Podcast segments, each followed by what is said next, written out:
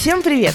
Это второй сезон «Под датой» подкаста о сотрудниках объединенной команды DataLine и CTCOT. Меня зовут Татьяна Лазарева, и я ведущая этого подкаста. Первом сезоне нашего подкаста мы обсуждали дайвинг, театр, кулинарию, парикмахерское искусство, иностранные языки и бюджетные путешествия. Второй сезон мы открыли выпуском с ведущим инженером Димой Семкиным про то, как быть меломаном. А сегодня мы продолжим изучать интересные и необычные увлечения, хобби и прошлый опыт нашей сотрудницы. Вот какие у современных городских жителей есть неизменные атрибуты утра. Душ, завтрак, путь на работу и, конечно же, кофе. Утренний кофе – это не просто способ проснуться для большинства людей, это уже целый ритуал, культура и даже, не побоюсь этого слова, общественное движение. Об этом мы скоро поговорим. Кофейни, особенно спешлти кофейни, стали большой частью городского пространства и точкой притяжения людей по самым разным поводам. Культура потребления кофе чем-то похожа на мир вина. Здесь тоже нужно разбираться в сортах, стране произрастания, способе приготовления, употребления. В общем, тонкостей огромное количество. И как раз об этих тонкостях, а также о мифах про кофе и как начать в нем разбираться, я расспрошу сегодня нашего офис-менеджера Дашу Клишкевич, которая до прихода в нашу компанию работала бариста. Даша, привет!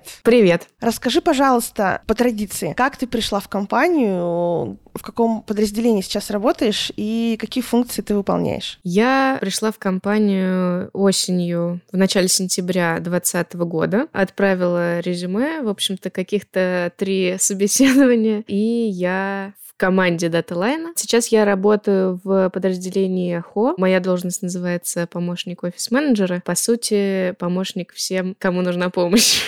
Скажи, а это твоя первая офисная работа? Да. А есть э, какие-то отличия прям такие кардинальные. Да, это, в общем-то, весь рабочий уклад, потому что до этого я работала в основном с кофе, с общением с людьми, э, либо с своими стажерами, которых я обучала, либо непосредственно за баром. Во время студенческих лет я работала в «Стрелке», там мы... Ну, это тоже была, можно сказать, офисная работа, но мы больше находились на улице, проводя опросы для того, чтобы потом реновации были. Ну, в общем, это тоже была офисная работа, но не совсем в офисе. И как тебе мир офисный? Расскажи, пожалуйста, что понравилось, что смутило? Ну, вообще-то это совсем отличается от э, того, как я себе представляла, потому что, во-первых, у нас э, пандемия, и в офисе, когда я в сентябре пришла, не было ни души, и это было даже в какие-то моменты страшновато. Но потом я поймала себя на мысли, что когда я, сидя за рабочим местом, я слышу в коридоре, когда кто-то смеется или ходит, меня начинает это раздражать.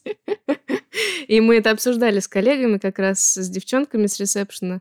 Они очень хотят, чтобы все вернулись, а мы уже так привыкли к тишине и покою, что, в общем-то, я никого не знаю в этом, До наверное, сих пор, еще. да? Да, я до сих пор не знаю, с кем я работаю, и даже если я встречаю кого-то в коридоре, да, конечно, я здороваюсь, но я не знаю, я понятия не имею, кто это. Подожди еще немного, 28 мая у тебя будет Да, я э, очень была рада. повод познакомиться с людьми Еще очень была рада осенью, как раз в конце сентября, попасть на, наверное, последнее мероприятие, вот, которое было офлайн. Мы рисовали картины, пили вино в Сокольниках. Тогда я познакомилась с некоторыми нашими сотрудниками, чему была очень рада. Но это Задумчиво была сказала встреча. Даша. Раз уж ты уже упомянула кофе, мы перейдем к теме нашей сегодняшней беседы. И самый главный, самый первый вопрос, э, который мучает миллионы людей русских. Скажи, пожалуйста, кофе — это оно или он? Кофе — это он. Ты приверженница старой школы русского языка, да? Ну, конечно. Это легко объяснить, потому что напиток — это мужской род, кофе — это он, легко запомнить. Круто. Вот, друзья, лайфхак, когда вы путаетесь. Если еще такое, как окончание нашей беседы, мы придумаем что-то похожее про день или на день, будет вообще очень полезный выпуск. Ну, а как же надежда? Надежду не все запоминают, мне кажется. А день надежду, на день одежду, это же достаточно просто. Или можно запутаться здесь в трех соснах. Да, да, да. Хорошо. А скажи, а как ты вообще пришла к этой профессии? Почему ты решила себя в этом попробовать? Я так понимаю, что ты, э, когда училась, да, начала э, работать? Это было очень, э, на самом деле, интересно. И поначалу я вообще даже не думала, что через несколько лет я буду обучать людей тому, что на тот момент я вообще еще ни капельки не знала. Я познакомилась с ребятами, когда училась в институте, все начали подрабатывать, и так вышло, что я попала вот в эту кофейную всю тусовку через э, своих однокурсников. Пошли многие работать, ну, обычно кто идет работать в студенческие годы в общепит, официантами там. Некоторые из ребят пошли работать э, в кофейне как раз-таки спешлти. Мы сегодня тоже еще об этом, к этому вернемся.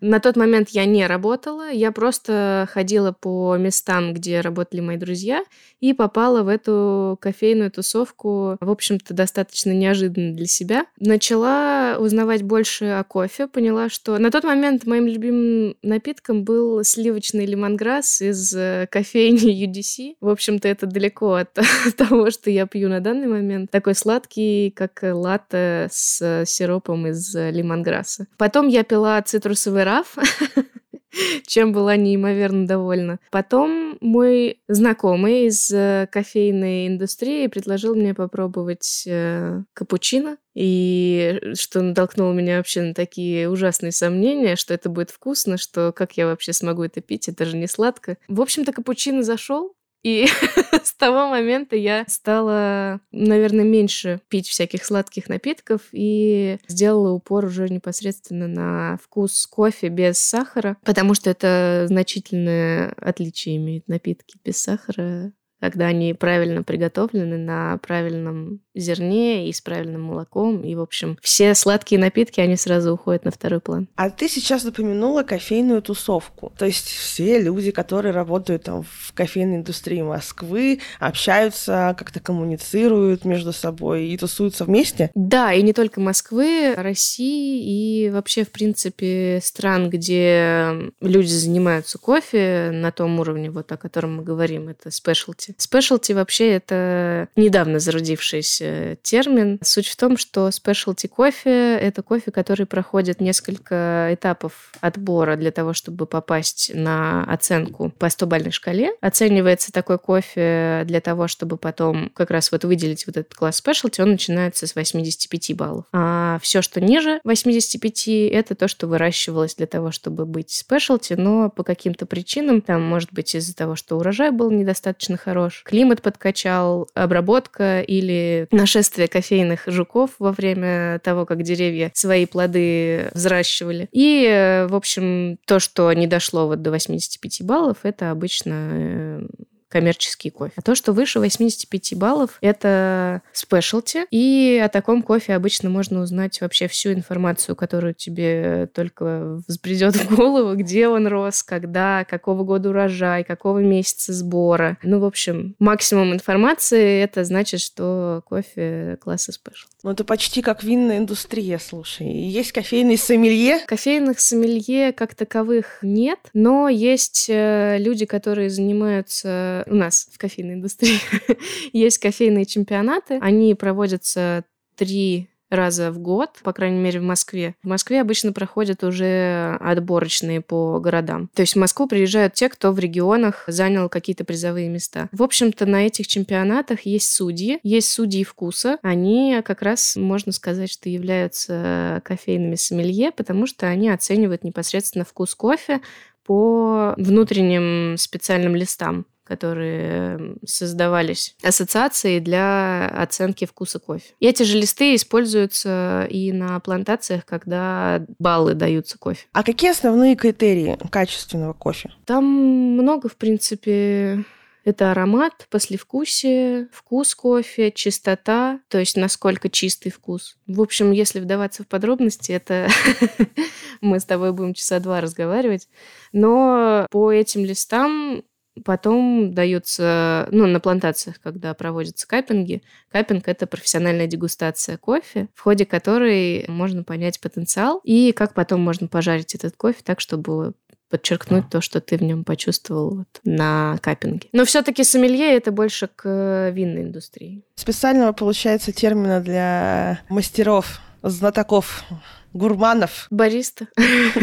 Скажи, пожалуйста, а вот для тебя что самое сложное было в работе бариста? Ну, наверное, это, конечно, стоять на ногах Иногда это был там 13-14 часов. К этому наш организм не приспособлен, не натренированный. И вообще, ну, на спину нагрузка и на ноги в основном. Самое сложное, да, наверное, только это. Никогда не подсчитывала, какое максимальное количество чашек кофе ты делала за день? Слушай, нет, вот я несколько раз сталкивалась с таким вопросом за время работы с кофе и от гостей, и от учеников. Но нет, большинство чашек выпивается, когда ты настраиваешь эспрессо, и в течение дня ты же должен понимать, что ты гостям отдаешь. И ты пробуешь, но ты не выпиваешь целиком. Есть еще, кстати, такой момент. Мы э, вот во время каппинга и во время настройки эспрессо никогда, во-первых, не выпиваем чашку целиком, потому что это плохо бы повлияло на состояние здоровья и на, в принципе, твое дальнейшее самочувствие в течение дня. Вот во время каппинга, если много ты пробуешь разных сортов кофе, есть специальные большие стаканы, в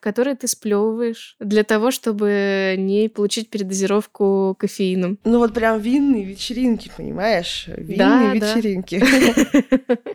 Ты сказала, настраиваешь эспрессо. А вот вкус, качество кофе зависит только от качества зерна или все-таки сам процесс и оборудование, на котором ты перемалываешь, готовишь кофе, тоже важен? Конечно, важен. Ты можешь э, получить прекрасный продукт, э, вот, э, и на моменте, когда тебе нужно из него приготовить эспрессо, можно настолько его испоганить, что ты даже не сможешь отличить тот это был продукт или это абсолютно другой кофе. Конечно, влияет чистота оборудования, насколько ты правильно соблюдаешь э, весь путь приготовления, насколько у тебя хорошо развиты твои вкусовые навыки. То есть можешь ты понять, правильно ты приготовил или это неправильно, или это невкусно. Конечно, в общем-то, надо следить на всех этапах, даже на этапе если ты, допустим, настроил эспрессо, все вкусно, все отлично, а потом ты делаешь капучино на основе этого эспрессо, и у тебя неправильно взбитое, неправильно подогретое молоко, и все это на, даже на этом этапе может уже пойти не совсем по плану. А вот небольшой лайфхак для наших слушателей. Вот какой минимальный набор чего нужно иметь дома, чтобы ты пил вкусный кофе? Да просто можно зайти в кофейню, которая тебе нравится, попросить у них пачку зерна намолоть под заваривание в чашке. Это как раз тот способ, э, который используется во время каппинга. И все, тебе нужен будет только чайник, чашка и кухонные весы. И чуть больше времени, видимо, да, чтобы он успел... Кофе в чашке заваривается 4 минуты, поэтому тут, в общем-то, даже ждать не нужно особо долго. И ты можешь просто завариванием получить кофе такого же качества? Ну, то есть... Да, э, да, конечно. Это самый лучший способ э, для того, чтобы получить кофе в любых вообще условиях, если у тебя есть намолотый кофе, и чашка, и вода. Желательно еще весы, конечно, потому что пропорции кофе-вода – это самое важное, что может быть. Для вот заваривания в чашке и для каппинга используется пропорция 60 грамм на литр. А если ты человек такой же, как я, любитель, когда в кофе больше молока, чем кофе, чем можно без супердорогого капучинатора от Неспрессо сделать себе взбитое молоко? Слушай, вот капучинатор э, от Неспрессо, кстати говоря, мне как-то не особо он понравился, потому что не получается такого эффекта, как э, от кофемашины. Френч-пресс тебе пригодится, в общем-то, дома. Я думаю, что в каждом, наверное, втором доме есть френч-пресс. Берешь э, крупно помолотое зерно, подогреваешь в микроволновке или на плите молоко, засыпаешь кофе в френч-пресс, заливаешь этим подогретым молоком. Главное, чтобы не вскипяченное, чтобы пенки не было. Где-то градусов так 85. 80 лучше, не больше. Но в идеале, конечно, это 65. Но если ты в сотейнике подогреваешь, и у тебя нету градусника, то пока не начнут пузырьки появляться на поверхности. Заливаешь, ждешь тоже 4 минуты и просто опускаешь вот этот поршень френч-пресса, и у тебя получается совершенно идеальный молочный напиток, заваренный кофе полностью на молоке, без единой капли воды. Ух ты, интересно, я так никогда не пробовала. Это, кстати, получается даже не похоже на капучино, потому что это полностью кофе, заваренный молоком. Вот, так что советую попробовать. В домашних условиях это максимально просто сделать. В тех же пропорциях 60 грамм на литр. А вот популярны сейчас кофейные капсулы. Есть Nespresso. Это замечательная компания, которая запатентовала свой способ заваривания кофе в капсулах. И спасибо им, в общем-то, большое, потому что это абсолютно замечательный способ получить эспрессо в домашних условиях. А следом за Nespresso разные кофейни, как раз-таки спешлти индустрии, они начали делать свои капсулы, рассчитанные под Nespresso машины. Nespresso, конечно, говорят, что их опасно использовать, потому что там затупятся зубчики, которыми машина вскрывает капсулу. Но это все, конечно, потому что они не хотят терять деньги на своих капсулах. Я вот покупаю капсулы из э, Specialty кофеин и завариваю дома в своей Nespresso машине. И они вкуснее для тебя да? Да, да, да. Там, конечно, нет такого многообразия, как у нас пресса. Здесь с карамелью, здесь лесной орех. Там. Но зато можно выбрать э, капсулы, в которых будет, допустим, только кофе из Руанды, или кофе из Эфиопии, или там мытые обработки Эфиопии, или натуральные. Вот мы уже да, сравнили несколько раз, э, да простит нас, вино, кофейную индустрию с винной. И, конечно же, вино сильно отличается от региона, места и даже там, да, это склона, на котором оно... Плантация. Да, выращивается. А с кофе также, то есть существует существенная разница в сорте, в месте, например, произрастания этого сорта конкретно. Даже в склоне есть... Э, ты будешь выращивать, вот ты фермер в Эфиопии. Ты выращиваешь кофе с одной стороны склона, а я тоже фермер в Эфиопии, и у меня плантация на противоположном склоне. И ты продаешь свой кофе за 9 долларов, а я за 23. Ну или наоборот.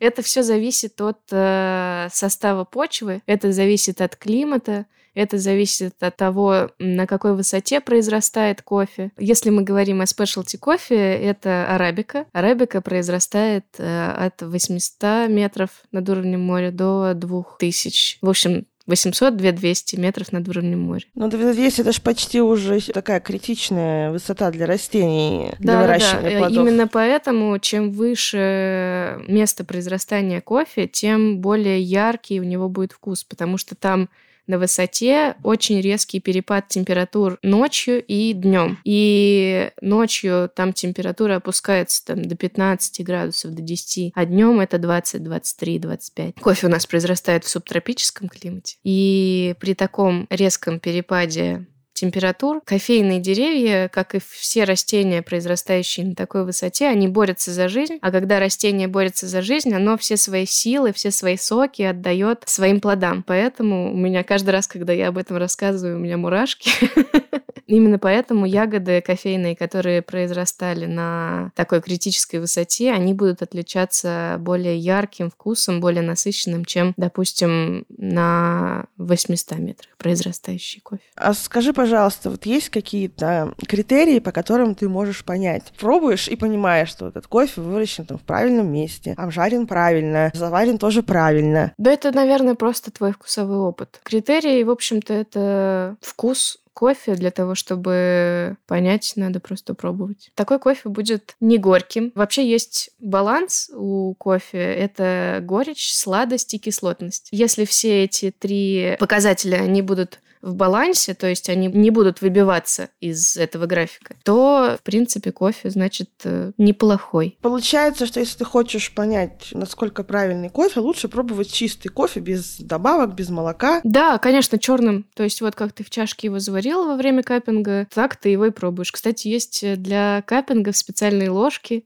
и они отличаются от столовых тем, что они имеют форму круга. Я, к сожалению, не взяла, так бы я тебе показала по видео. Они глубокие, так, чтобы ты... И у них э, сама вот эта ложечка, она должна быть... Ну, в общем, так, чтобы можно было зачерпнуть из чашки, при этом ничего не расплескать, не перевернуть, и там не особо корячиться. Ты зачерпываешь этой ложкой и дальше пробуешь из этой ложки тот глоток, который ты зачерпнул, и при этом издавая звук сербанья, как вот когда бульон допиваешь из тарелки, или как э, ты пьешь чай, прихлебывая, когда он горячий. Только при этом еще сильнее разбрызгивая кофе внутри рта для того, чтобы задействовать все вкусовые рецепторы на площади всего языка и таким образом более точно понять вкус. Ты еще упоминала, что когда много пробуют кофе вот на этих кофейных конкурсах, его сплевывают, чтобы не было передозировки, передозировки кофеина. кофеина. Да. И вот еще один риторический, даже философский, наверное, вопрос, медицинский. Вреден ли кофе? Потому что, мне кажется, есть британские ученые, не только британские ученые, которые периодически мечутся с одной, с нашей темной стороны на светлую и обратно. Так в итоге, кофе вреден или полезен? Все хорошо в меру. Это и касается и кофе, и, и хлеба, и, и вина, и вообще всего, что мы в жизни, в общем-то, пробуем. Я не могу сказать, что кофе, вот, э, который спешлти, он может нанести тебе вред если ты не упиваешься им там сутки напролет, тебя уже трясет, ты не можешь стоять на ногах. Вот какая норма адекватная чашек в день? Знаете, как сигарет.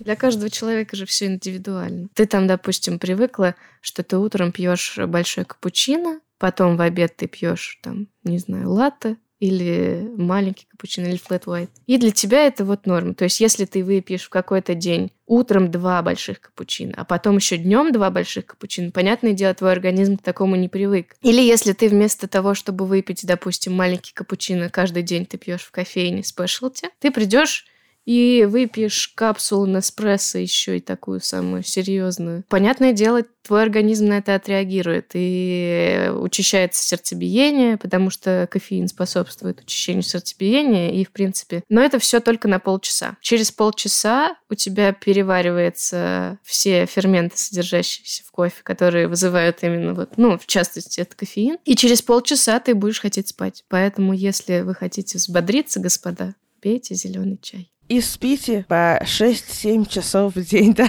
Сон самое главное, и если прям нужно взбодриться, то это... Можно матчу пить, но тоже, наверное, без молока лучше. Кофе пытаются сделать, перевести из ранг вредного напитка в ранг полувредного напитка, начиная добавлять в него не настоящее молоко, не животное, да, а растительные разные заменители. Овсяное, соевое, кокосовое, миндальное и так далее. Ты как вообще, как тебе кажется, это удачный эксперимент? Ну, это помогает кофе раскрываться как-то или... Э? Нет, не помогает. Точно это не вопрос вкуса кофе, это вопрос все таки нашего здоровья, потому что с возрастом большинство людей теряют э, способность к усвоению молока и лактозы. Можно пить кофе на низколактозном молоке, кстати говоря, безлактозного молока не существует, есть только низколактозное, потому что полностью лактозу из молока убрать невозможно. Ты прям разрушитель мифов сегодня. Безлактозное – это маркетинговый ход. Так что низколактозное молоко, либо вот, э, как ты сказала, растительное молоко. Это не для того, чтобы подчеркнуть там или как-то приукрасить вкус кофе. Это именно для того, чтобы люди, которые не могут э, переваривать молочную продукцию, тоже могли наслаждаться, в общем-то, кофейными напитками, даже несмотря на их проблемы с, ну или, или просто особенности пищеварения. А существует вот такой стереотип среди любителей кофе, что все кофе на молоке, там тот же капучино, капучино, раф, латте и так далее, это небольшое читерство, что это на самом Слушай, деле... Слушай, это ну... называется кофейный снобизм. И я честно скажу, я была кофейным снобом на самом, наверное, вот когда я поняла, что это мне очень интересно, когда я начала помогать там в открытии кофеин, когда я начала тренировать своих э, ребят, там, стажеров. У меня прям по полной программе попер кофейный снобизм. Как-то есть даже видео, есть девочка, которая говорит с разными баристами Москвы и спрашивает у них там разные вопросы, как мы сейчас с тобой говорим, только в формате видео. И там все задокументировано, мой кофейный снобизм, он на сто процентов там раскрылся. Девочка у меня спрашивает, чем ты думаешь можно испортить кофе? Ну и что ты думаешь, я отвечаю? Молоком. Сахаром. Сахаром. Вот, но сейчас, конечно, я не такой человек. Я поменяла очень свою точку зрения на сахар в кофейных напитках. Э, и, в принципе, кофейный слабизм — это неприятно. И таких людей в кофейной индустрии сейчас, на данный момент, не любит никто. Ну, это прям такой Как и любой снобизм, наверное. Как и любой в любой снобизм. области, да, да. да, это неприятно. Как тебе кажется, вот тоже еще один, там, один из стереотипов, который может подтвердиться, может не подтвердиться, что кофе уже там приравнивают к сигаретной зависимости, к зависимость зависимости, от, от табачной. Да-да-да-да. Есть ли такая зависимость? По себе скажу, я такого не замечала. То есть ты можешь спокойно прожить месяц, два, три без кофе, если его не будет рядом и не будешь страдать? Если не будет хорошего кофе, я не брошусь к три в одном, да, для того, чтобы просто свое желание удовлетворить. Нет, такого не будет. Вот, интересно про три в одном. Вот раствор... Это же, помнишь, какое-то время, ну, мне кажется, начало двухтысячных точно, это же дико было популярно, все вот эти растворимые кофе Растворимый в банках, кофе, в пакетиках. конечно. Да, в вакуумной упаковке хранится сотни лет, вы можете пить его в космосе, да, все такое. Вот, это вообще был кофе. Как он вообще получается? Растворимый кофе получается в процессе декофеинизации зерна. То есть вот есть обычный кофе, есть кофе без кофеина. Кофе без кофеина — это хуже, чем обычный кофе, потому что кофеин из э, достать из зерна это процесс неестественный, и он достигается только воздействием разных химикатов на продукт. Получается, что у тебя кофе замачивается в химическом составе. С помощью воздействия этих разных химикатов оттуда вытягивается кофеин, он остается в этом растворе. Кофейные зерна, лишенные кофеина, оттуда изымают, высушивают и пускают на дальнейшую уже обработку. А вот этот состав, который вместе с химией, вместе с э, кофеином, который мы получили из зерна, он отправляется на сублимацию и вот эту грануляцию для того, чтобы получить э, растворимый кофе, как он есть. Как-то звучит это не очень аппетитно. Как есть. Существует в мире всего пять таких заводов, которые обладают оборудованием и нужными условиями для того, чтобы лишать э, кофе кофеина. Получается, проще иметь дома перемолотый кофе, кипяток. Кипяток, чашку и весы кухонные. Ну, я думаю, кухонные весы, они же чаще всего используются для приготовления разных э, там выпечки и десертов очень часто используются. Вот, я думаю, что у всех э, есть. Но для кофе вот для приготовления используются весы с э, десятыми граммов для того, чтобы точно можно было понять, сколько ты насыпал кофе, сколько воды налил. И с таймером в этих же весах. Если кофе требует такой точности, как бариста на глаз, вот в, этот, в эту штуку, не знаю, как она называется. Холдер. Да, вот. Холдер. То, что в кофемашину потом Да, вставляется. насыпают же на глаз они, вот Нет, перемолотый нет, кофе. э, в спешлти кофейнях э, на глаз ничего нигде не насыпается. Стоят весы с как раз-таки десятыми граммы. На весы ставится холдер. Ты нажимаешь нолик, чтобы они обнулились. Насыпаешь туда намолотый кофе из кофемолки, которая по твоему запросу намалывает столько, сколько тебе нужно.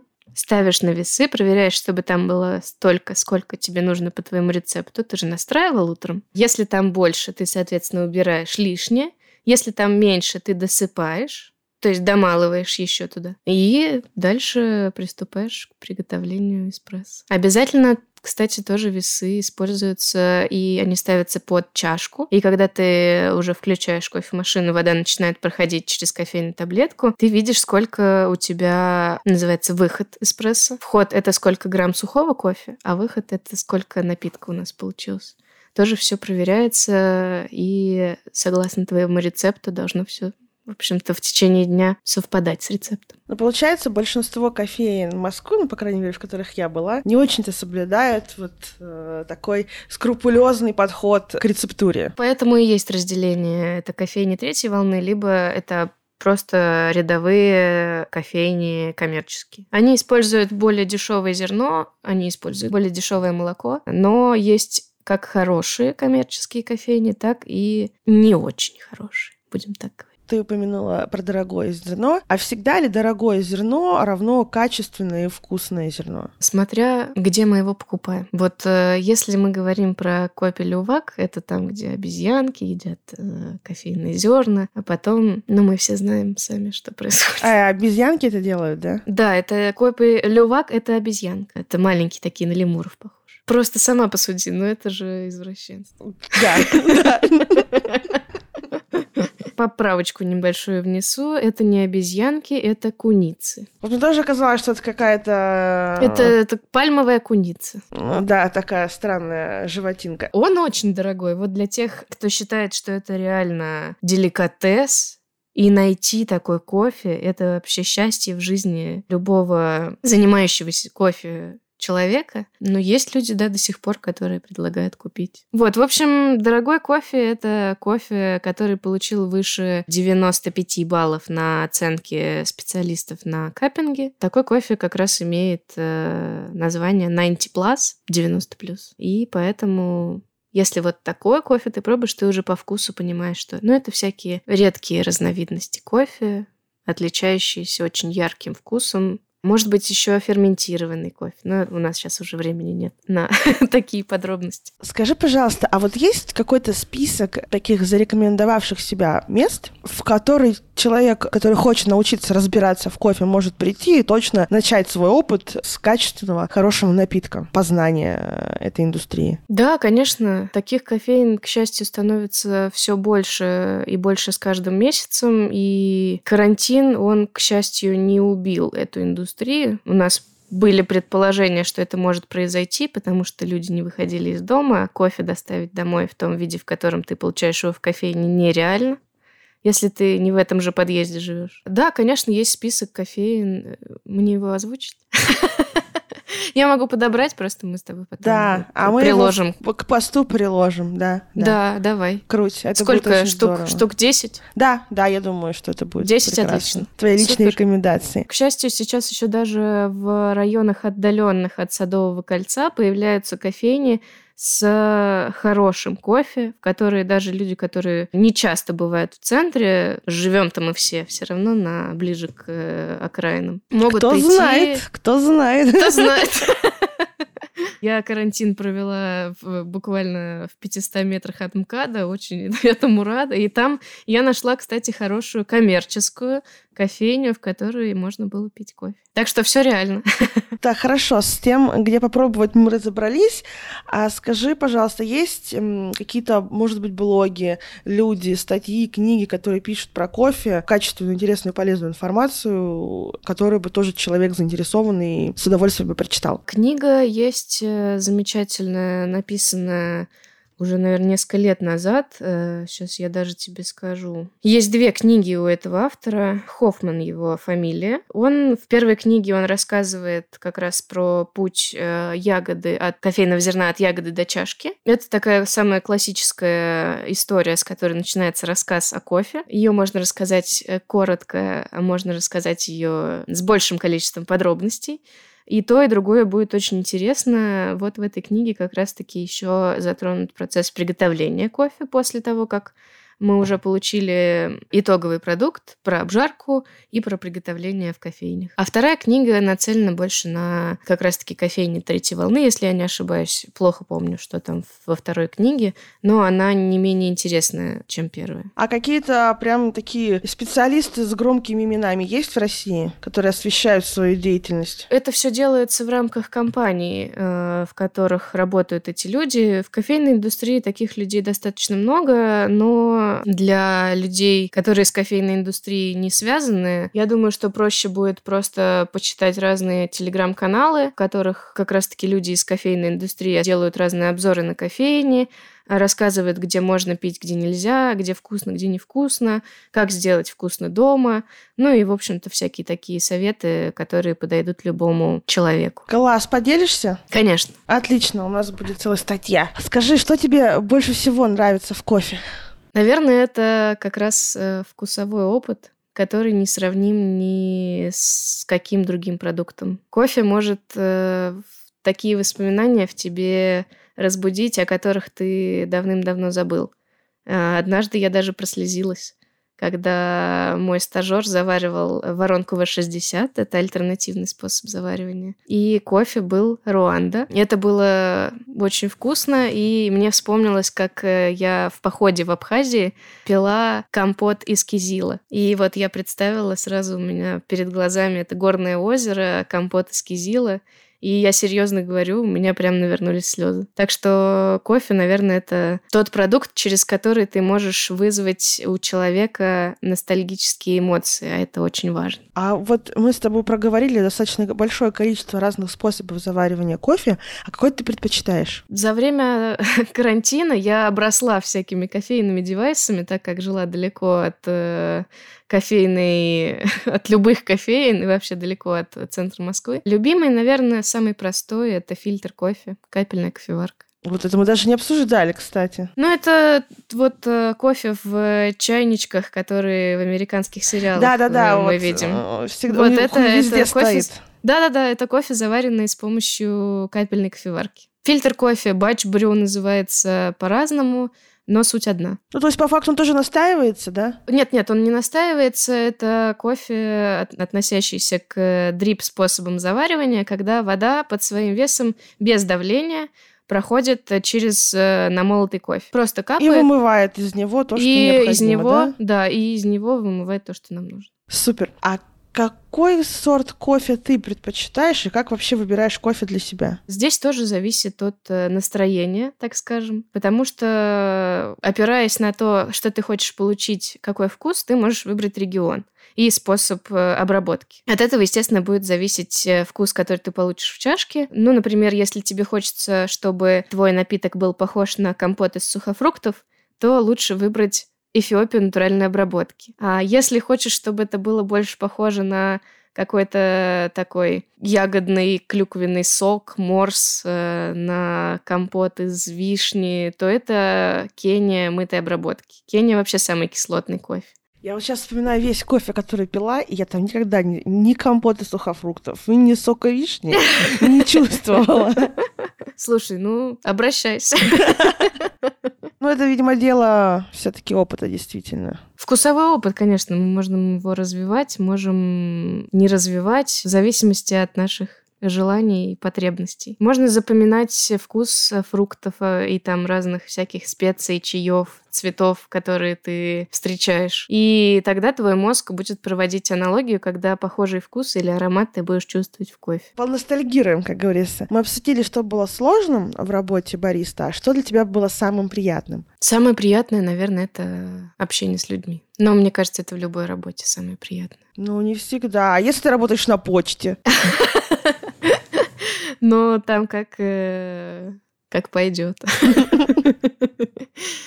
Ну да, на самом деле это точно самое приятное. Самое приятное еще в моей работе уже как э, тренера было видеть прогресс ребят, которых я обучаю. И когда ты после там самый базовый такой урок, это три часа, в рамках этого урока я учу людей заваривать кофе в домашних условиях, как раз-таки вот альтернативными методами. Самое приятное, да, когда к тебе сначала приходит в начале человек, который спрашивает, а кофе это злак, а в конце он может отличить Кению от Эфиопии кофе это злак, это интересно. Да, это самый самый шок контент, наверное, был, который мне встретился на всем моем жизненном пути. Что я представила великолепные кофейные поля, ты знаешь, выходишь, бежишь по нему, зерна падают. И комбайны, и комбайны там собирают. Да, это забавно. Даша, у нас есть рубрика во втором сезоне, которая называется «Когда я был маленький». В ней мы обычно просим гостя рассказать какую-нибудь грустную, смешную, стыдную или историю, которой ты гордишься с самого начала твоей, ну, того же кофейной карьеры. Я долго думала над этим вопросом. Самая сентиментальная, пусть будет история. Это в моей, наверное, последней кофейне были гости, которые, когда я уже уходила... Ну, это Скорее, да, не когда я был маленький, а просто за всю мою работу кофейную самая запоминающаяся история. Были гости, с которыми мы уже стали друзьями к тому моменту, как я уходила. Как-то мельком в разговорах я упоминала, что вот скоро мой последний рабочий день. И когда была моя последняя смена, то эти все ребята и соседи из соседних домов, они приходили с разными запоминающимися подарками. Кто-то дарил, подарил мне чашку, а кто-то там подарил из соседней пекарни бублики с маком, которые мы ели с этими ребятами на протяжении всей моей работы. И были слезы, и, в общем-то, это было настолько трогательно и настолько запоминающиеся минуты, что, наверное, это самое запоминающееся, что было у меня в работе с кофе. Это люди, конечно же. Я забыла про свой каверзный вопрос. Так как ты специалист... Так, так, так. Специалист. Оцени нашу кофейню.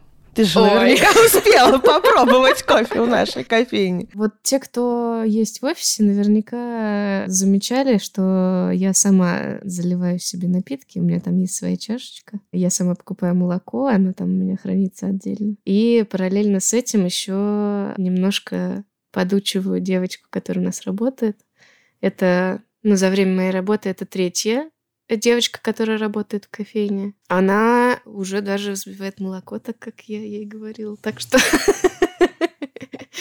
оценить зерно, ну, это же зерно, которое поставляется по всем кофейням 9 бар. Это хорошая коммерция. Ну, мне кажется, для коммерции это хорошая оценка. Это очень хорошая оценка, особенно для кофейни в ЦОДе.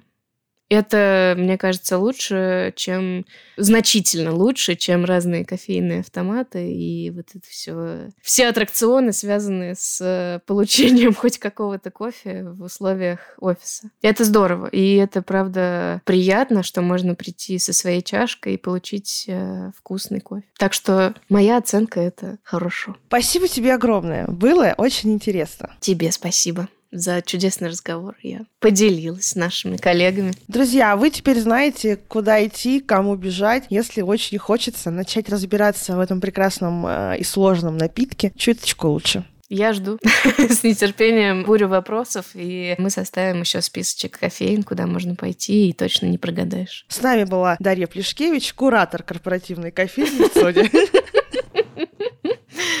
Да, именно так.